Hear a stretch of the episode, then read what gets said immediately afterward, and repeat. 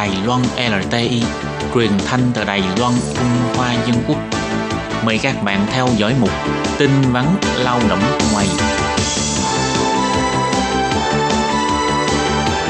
Thiên Nhi và Thúy Anh xin chào các bạn. Xin mời các bạn cùng đón nghe chuyên mục tin vắn lao động của tuần này.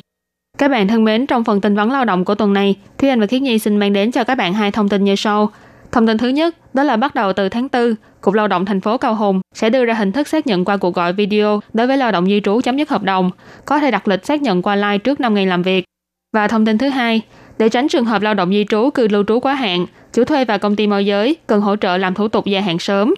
Và sau đây xin mời các bạn cùng đón nghe phần nội dung chi tiết của bản tin vắn ngày hôm nay.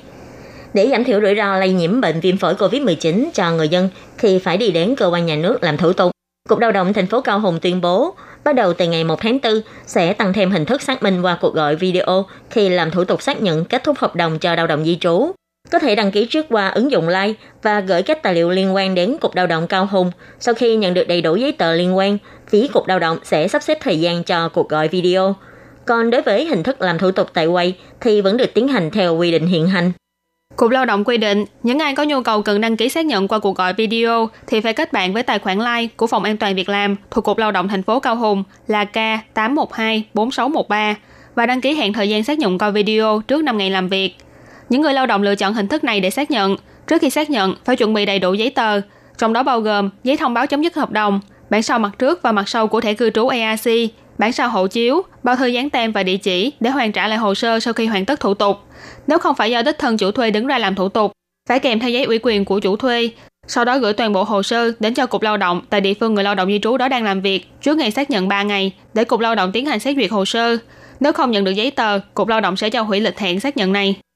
Việc xác nhận qua cuộc gọi video này vẫn sẽ do nhân viên tư vấn của Cục Lao động gọi điện thoại để xác nhận nguyện vọng đích thực của người lao động di trú. Nếu như người lao động đồng ý đối với việc chấm dứt hợp đồng này, Cục Lao động dự tính sẽ cấp giấy chứng nhận trong vòng 7 ngày làm việc. Còn đối với trường hợp có tranh chấp, Cục Lao động sẽ xử lý theo trình tự tranh chấp lao động.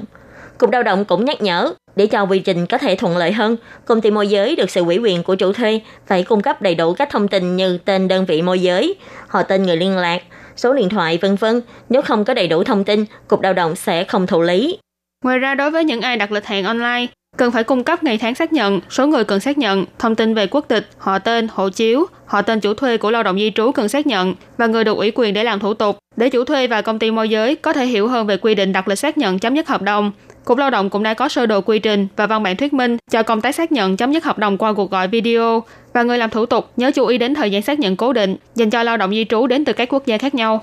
Và tiếp sau đây là thông tin thứ hai. Lao động di trú sau khi nhập cảnh Đài Loan, ngoài làm các thủ tục xin cấp phép lao động với Bộ Lao động ra, cần phải đến trạm phục vụ của Sở Di trú thuộc Bộ Nội chính để làm thẻ cư trú ARC.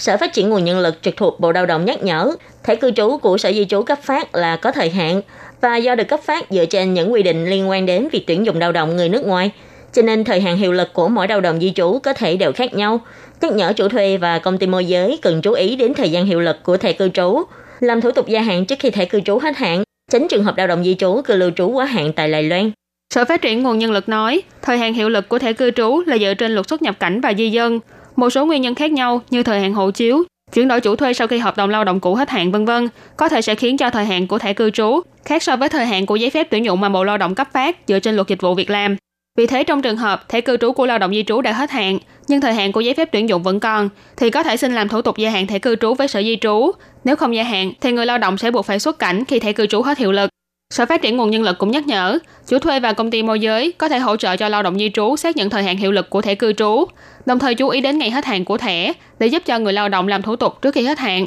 Nếu như cư lưu trú quá hạn dưới 30 ngày, lý do cư lưu trú ban đầu vẫn không thay đổi, người lao động sẽ bị phạt từ 2.000 đến 10.000 đài tệ. Sau đó mới được xin gia hạn thẻ cư trú. Còn trong trường hợp lao động cư lưu trú quá hạn, ngoài phải nộp tiền phạt ra, nếu lý do cư lưu trú ban đầu không còn nữa, lao động vẫn sẽ phải xuất cảnh trước thời hạn quy định. Nếu không trong tương lai sẽ bị kiểm soát nhập cảnh đến Đài Loan làm việc, ảnh hưởng đến quyền lợi xuất nhập cảnh Đài Loan của người lao động và cũng ảnh hưởng đến quyền lợi tuyển dụng lao động của chủ thuê. Các bạn thân mến, chuyên mục tin vấn lao động của tuần này cũng xin tạm khép lại tại đây. Cảm ơn sự chú ý lắng nghe của quý vị và các bạn. Xin thân ái,